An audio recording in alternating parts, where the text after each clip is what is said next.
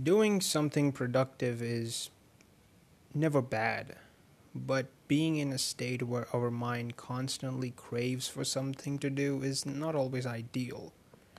We need breaks. Activity, whether physical or mental, should be accompanied with sufficient amount of rest.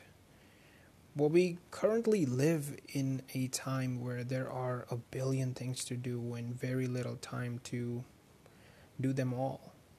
As a result, we are always thinking um, and or moving towards the next thing, the next task, or the next destination.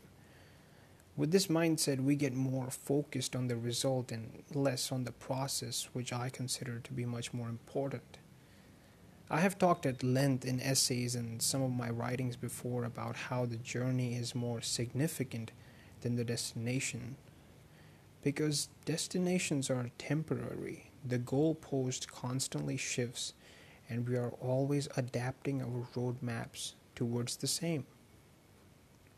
So, if we don't embrace the journey, that is to say, if we don't live and consciously participate in the present, then we only lead ourselves to the pressure and anxiety caused by the mountain of ever growing tasks that lies in front of us. So, to avoid that scenario, just embrace boredom sometimes. Do nothing. Literally. Okay, maybe maybe just become a passive observer. Try to hear the sounds of the environment, like the birds singing or the ever present static noise. Just look outside the window, observe the passing clouds in the sky, or if you're outside, just take notice of the ordinary things you don't commonly take into consideration.